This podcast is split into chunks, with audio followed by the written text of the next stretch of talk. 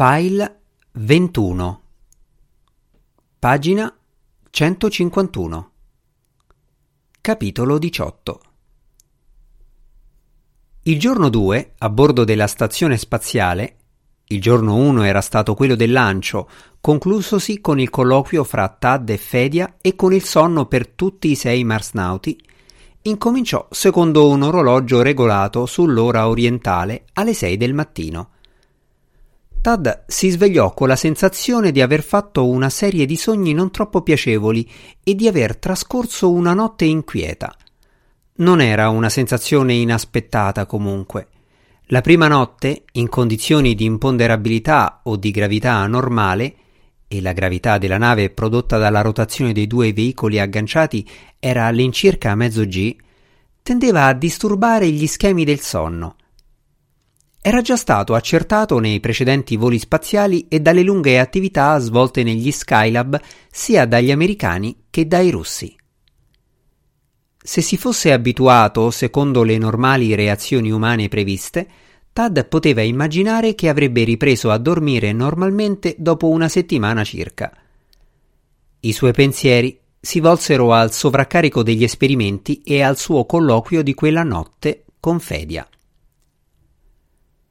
Fedia rimase in silenzio per un lungo attimo. Lo terrò presente, disse alla fine.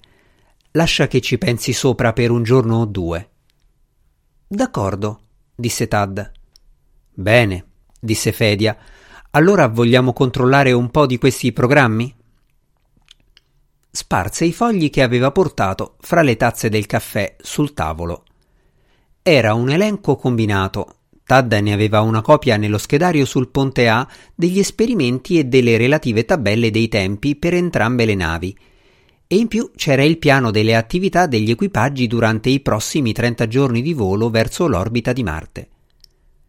72 esperimenti in totale, disse Fedia, di cui 9 di particolare importanza durante questo primo mese, più 8 esperimenti di carattere medico che sono continuativi.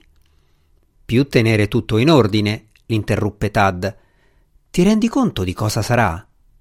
Fedia lo guardò negli occhi. Sarà parecchio lavoro, naturalmente, disse. Troppo. Tad si interruppe.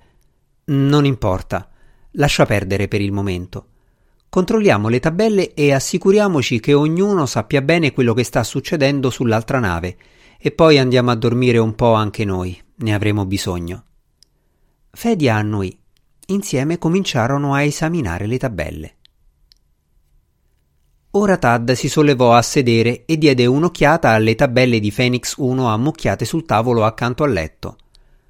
Subito dopo la colazione lui aveva in programma la manutenzione dei sistemi e Bappa e Anoshi sarebbero stati impegnati in compiti continuativi fin dopo pranzo e allora avrebbero incominciato a preparare gli esperimenti scientifici nei vari laboratori della nave. Si alzò con un piccolo sforzo e si diresse verso il locale della gestione dei rifiuti. Quando ne uscì, sbarbato e ripulito dalla doccia al riciclaggio, ma non ancora del tutto sveglio, andò all'apparecchio per la misurazione della massa. I comandi non erano stati regolati in modo da ignorare la leggera pseudogravità fornita dalle navi agganciate e rotanti e quindi doveva provvedere prima di sistemarsi sulla sedia orizzontale. Poi la scivolata in avanti sul sedile e il sussulto del sistema frenante che misurava la forza necessaria per fermarsi gli causarono un leggero mal di testa. Si alzò e lesse il risultato. Tradotta in libbre di peso corporeo, la forza massa necessaria per fermarlo era 179 tre libbre di meno di quanto pesava ieri mattina prima del lancio. E questo era ridicolo, ma indubbiamente esatto. Annotò il numero sul registro che faceva parte dell'apparecchio e andò nel quadrato. Era il primo ad arrivare. Bappe e Anoshi dovevano ancora farsi pesare a turno in assenza di gravità. Gonfiò l'involucro intorno alla zona pranzo e poi varcò il portello per andare a sedersi a tavola e attivò l'aspiratore. Vi fu un lieve fruscio quando i ventilatori incominciarono ad aspirare l'aria attraverso il filtro nella parete dell'involucro e poi nel raccoglitore di particelle. Non c'erano ancora particelle di cibo vaganti nell'aria perché il raccoglitore potesse aspirarle. Comunque stava svolgendo la sua funzione. Tad premette il tasto per ordinare il caffè e una quantità scrupolosamente misurata venne versata nel contenitore davanti al suo posto. Lo prese e lo sorseggiò, rallegrandosi perché il viaggio era stato pianificato in modo che fosse possibile per lui e per gli altri due evitare di bere attraverso le cannucce finché era in funzione la gravità artificiale. Grazie a Dio era stato tenuto conto di alcune faccende puramente personali ed emotive, come il piacere di fare la doccia e di bere un caffè caldo in una tazza, anziché per mezzo di una cannuccia. No, non grazie a Dio, ma grazie agli uomini che, nei turni di lavoro sugli Skylab, avevano provato la necessità di queste cose. La tabella della giornata, che conosceva a memoria, gli aleggiava nel pensiero mentre considerava ciò che c'era da fare prima del prossimo periodo di sonno. Incominciò a vedere la giornata con entusiasmo crescente. Il suono viscoso dell'entrata dell'involucro che veniva aperta gli fece voltare la testa. Anoshi stava passando, seguito da Bappa che si voltò a risigillare il varco. Entrambi sedettero a tavola e Tad, guardandoli, si svegliò completamente. Dormito bene? chiese. Non male, disse Anoshi. Bap rise. Quel giorno era lui a indossare il sottotuta. Io ero inseguito dagli elefanti, disse, e l'elefante di testa era cavalcato dal nostro nobile direttore della spedizione, il vecchio Nick Henning. E ti ha preso? chiese Anoshi mentre premeva il tasto per ordinare un tè abbondante. Sono ancora vivo per raccontarlo, disse Bap agitando la tazza prima di riempirla. Si guardò intorno, poi si rivolse a Tad. Un simpatico intimo angoletto per la colazione. Mi domando se avevano qualche altro motivo per rinchiuderci così per i pasti, oltre a raccogliere le particelle di cibo fluttuanti nell'aria.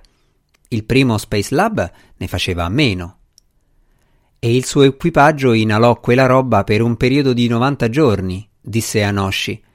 Ricordate tutte le preoccupazioni per la polmonite spaziale negli uomini? E nelle donne, aggiunse Bap, e nelle donne che avrebbero dovuto essere immuni alle infezioni virali?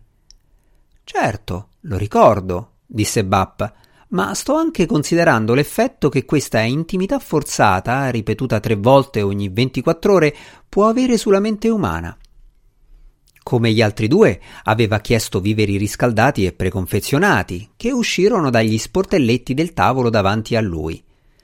Aprì la confezione più grande ed estrasse un coltello forchetta di plastica da usare e gettare. Se una volta o l'altra, mentre stiamo facendo colazione, diventassi violetto e vi tagliassi la gola? chiese. Allora ti troveresti a dover fare da solo tutto il lavoro, disse Tad. Poi, assumendo un tono più serio, Dopo questo pasto incomincerai l'osservazione del sole alla ricerca di flares? Sì, subito, disse Bap. Userò come telescopi le telecamere 1 e 2 a telecomando. Forse riuscirò a ottenere qualche bella fotografia, se ci sarà qualcosa. Il Kennedy dovrebbe avvertirci se saltasse fuori qualche grosso flare all'inizio del volo, come hanno predetto, osservò Tad. Sarebbe bello se potessimo individuarlo quando lo fanno loro, o anche prima. Ci riusciremo, disse Bap, te lo prometto. Finirono la colazione Sgonfiarono l'involucro e Tad prese gli avanzi, le confezioni e la roba scartabile e li portò nella camera dei rifiuti perché venissero meticolosamente pesati e tolti di mezzo. Esattamente come dovevano essere misurati e pesati i rifiuti corporei dei marsnauti, anche il cibo e il liquido che ingerivano dovevano venire misurati e registrati a ogni pasto. Quello era l'esperimento medico 122 del programma. Poi Bap andò ai suoi telescopi. Anoshi tirò fuori il collettore di aerosol per prelevare un campione dell'aria della nave e scoprire quali particelle libere vi fluttuavano, nonostante l'involucro eretto intorno al tavolo dei pasti. E Tad andò a occuparsi della manutenzione dei sistemi. In quella primissima fase del viaggio c'era poca manutenzione e c'erano poche riparazioni da sbrigare. Tad ispezionò in breve tempo i quattro ponti della zona vitale e poi andò direttamente al giornale di bordo di Phoenix 1. Il giornale di bordo era più o meno ciò che indicava il suo nome. Stava a Phoenix 1 come il normale giornale di bordo stava a una nave oceanica, con la complicazione che questo, e anche il giornale di bordo di Phoenix 2, includevano non soltanto le annotazioni quotidiane del comandante relative al viaggio, ma anche le registrazioni dei dati effettuate quel giorno che era possibile rivedere sullo schermo del computer e correggere o modificare con la tastiera e una matita luminosa. Le registrazioni del giorno 1 della spedizione, il giorno del lancio, attendevano che Tad se ne occupasse. Quando ebbe messo in ordine il giornale di bordo, Tad andò a raggiungere Anoshi nel laboratorio del Ponte C, che era riservato alle registrazioni astronomiche. Chino sul visore inclinato a 45 gradi, Anoshi stava studiando una delle foto della corona solare che aveva appena fatto. Sembrava troppo assorto nel suo lavoro per notare Tad, che proseguì verso la sezione palestra del ponte C. Vi trovò Bap, che in tuta spaziale stava effettuando il modo C dell'esperimento relativo all'esercizio fisico quotidiano di ognuno di loro. Il modo C era l'esercizio fisico costante per 20 minuti eseguito indossando una tuta spaziale. Il modo B era un lavoro molto simile, ma senza la tuta, e il modo A era costituito da 20 minuti sulla ciclette o sulla ruota da jogging. L'esperienza degli Space Lab aveva dimostrato quanto fosse necessario l'esercizio per la salute degli umani lontano dalla gravità normale. Non assolutamente necessario, spero, pensò malinconicamente Tad mentre guardava Bap e ripensava a quelli che sarebbero stati i suoi piani se Fedia avesse deciso di collaborare. Bap, assorto nella fatica impegnativa, non si accorse della presenza di Tad, come non se ne era accorto Anoshi. Tad entrò nel tubo d'accesso e salì al ponte B. Fra meno di mezz'ora sarebbe stata ora di pranzo. La nostra prima informazione per oggi, disse il funzionario della NASA dal teleschermo rivolgendosi ai partecipanti alla conferenza stampa, è che a causa della malattia di Nick Henning, Bill Ward indicò con un cenno Bill che gli sedeva accanto al lungo tavolo ingombro di microfoni e di telecamere, prenderà il suo posto come direttore della spedizione.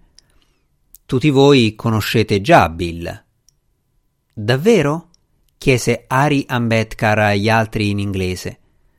Lo ricorderà senz'altro, disse Jens Willy. Bill Ward è quello che è venuto dopo il pranzo dei marsnauti per accompagnarci alla rampa di lancio dello shuttle. Ah, sì, disse Ambedkar. Lui, Jens, Sergei Verigin e Walter Gwenter erano seduti nel salone del loro piano all'Holiday Inn di Merritt Island e seguivano la consueta conferenza stampa televisiva della NASA. Avevano appena finito di pranzare. Quel pomeriggio, più tardi, avrebbero dovuto tenere anche loro una conferenza per la stampa. Assolutamente secondo il programma, Bill Ward stava già rispondendo a una domanda. Finora tutto procede esattamente come previsto. Le navi sono agganciate e i marsnauti sono nel primo periodo di riposo, come da programma. Sì? Bill Ward annuì, tenendo l'indice verso un altro settore della sala. Si alzò un giovane robusto dai capelli radi. Può dirci, aveva l'accento francese, Può dirci se c'è qualche occasione in cui il programma non vale? Qualche festa o periodi di riposo per i marsnauti? E in tal caso, dove figurano al momento sul loro programma? Il giornalista tornò a sedere.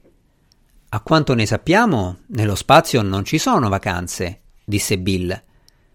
Vi fu un po' di movimento e qualche risata tra i rappresentanti della stampa. Ma per rispondere alla sua domanda non esiste un periodo che non sia incluso e fissato nel programma, dal momento in cui la spedizione è stata lanciata al suo ritorno nell'orbita terrestre fra tre anni. Il programma stesso richiede periodi aperti, sia per sollevare i marsnauti dalla routine, sia per assicurare il recupero di eventuali ritardi. Non vi sono periodi aperti del genere nei primi 30 giorni, tuttavia. Come sapete, è adesso che le comunicazioni fra la Terra e le due navi della spedizione sono migliori e vogliamo approfittarne al massimo. Sì? Un altro. La telecamera si spostò per inquadrare un altro giornalista. È come scalare una montagna, suppongo, disse pensosamente Verigin, ma è come scalarne una molto grande, come quella dell'Himalaya, che è la più alta del mondo, e per riuscirci una spedizione deve impiegare mesi e mesi. Possono esserci alcuni giorni di riposo lungo il percorso, ma le feste e le vacanze devono attendere fino a quando l'impresa non sarà compiuta. S'interruppe. Sir Geoffrey, con un'aria educatamente inespressiva, li aveva appena raggiunti e si era seduto. Girò gli occhi da Verigin a Gwenter ad Ambedkar, a Jens e poi di nuovo a Verigin. Non disturbo, spero, disse guardando il russo. No, affatto, rispose quello e tese la mano per abbassare il volume del televisore. Bene, disse Sir Geoffrey. Guardò di nuovo Jens e poi Verigin. Non vorrei essere un ospite sgradito. Non la vediamo spesso a um, Willy. Chiedo scusa, disse Jens. Uno dei miei compiti particolari consiste nel tenere a bada la stampa per conto dell'amministrazione e per riuscirci devo correre di continuo qua e là. Sì, bene. Prima il dovere, disse Sir Geoffrey. Non direbbe così anche lei, Sergei? continuò rivolgendosi a Verigin. Oh, sì, il dovere, disse il russo. E il vecchio Ari, disse Sir Geoffrey girandosi verso Ambedkar, che non sembrava molto soddisfatto di venir chiamato per nome. Sa molto bene cos'è il dovere, credo. Era con me e Sergei alla prima conferenza paneuropea. Lei non c'era ancora, Walter? Sì, disse Gwenter con un colpo di tosse. C'ero, ma non avevo un incarico importante. Tutti voi non potevate notare un personaggio trascurabile come me. Non mi dica che c'era anche lei quando il corteo del presidente francese fu dirottato sulla strada di Liegi e arrivò con tre ore di ritardo. Oh sì, disse Gwenter ridendo. E lei dov'era quando successe? chiese Verigin guardando Sir Geoffrey con interesse. Sir Geoffrey era nel bar del Number One Hotel, disse Harry. Sicuro, disse Sir Geoffrey in tono quasi trionfale. Ci rimasi dall'una fin quasi alle quattro a caricarmi come un orologio.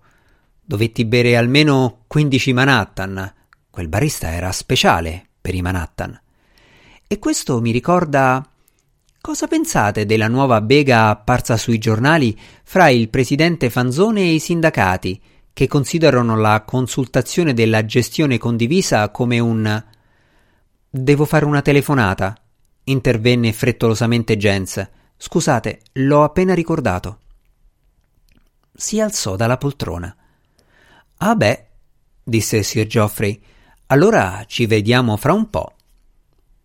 Seguì con gli occhi Jens che usciva nel corridoio per raggiungere il suo appartamento. Allora? Le ultime novità? gli chiese Verigin, e non mi riferisco ai sindacati americani, ovviamente. La duchessa Stensla dice che qualcuno segue i suoi ospiti quando se ne vanno. Ha parlato con la Stensla? chiese Gwenter. La conosco da anni, esclamò Sir Geoffrey guardando in faccia il vice ministro paneuropeo. Conosco benissimo anche la sua famiglia. Sarà la polizia locale, immagino, disse Verigin. No, disse Sir Geoffrey. La Stensla si è informata. Per un paio di secondi nessuno aprì bocca. Poi Arian Betkar disse: Ma questo cosa significa? Non sono sicuro di capire. Secondo me c'è qualcosa sul fuoco, rispose Sir Geoffrey, piuttosto deplorevole. Ci sono illegali dilettanti in attività. E cosa c'è qui che possa interessare ai dilettanti? Eccettuati noi, vuoi dire? chiese Verigin pensosamente. Ma perché parla di dilettanti? Qui siamo in territorio statunitense e perciò la conclusione naturale sarebbe che qualche organismo americano perché si comportano da dilettanti. La duchessa sa riconoscere la differenza. Ma è ridicolo, commentò Ari. Non è verosimile che ci stiano spiando fra di noi. C'è Willy, disse Gwenter. Io disse Sir Geoffrey scandendo bene le parole e fissando il pane europeo. Non lo credo affatto. No? Disse Verigin abbassando la voce. E allora? Già, allora? ripeté Sir Geoffrey. Si alzò. L'eco risponde. Bene, devo tornare nel mio appartamento. Se ne andò, lasciandosi dietro un lungo silenzio. Pagina 159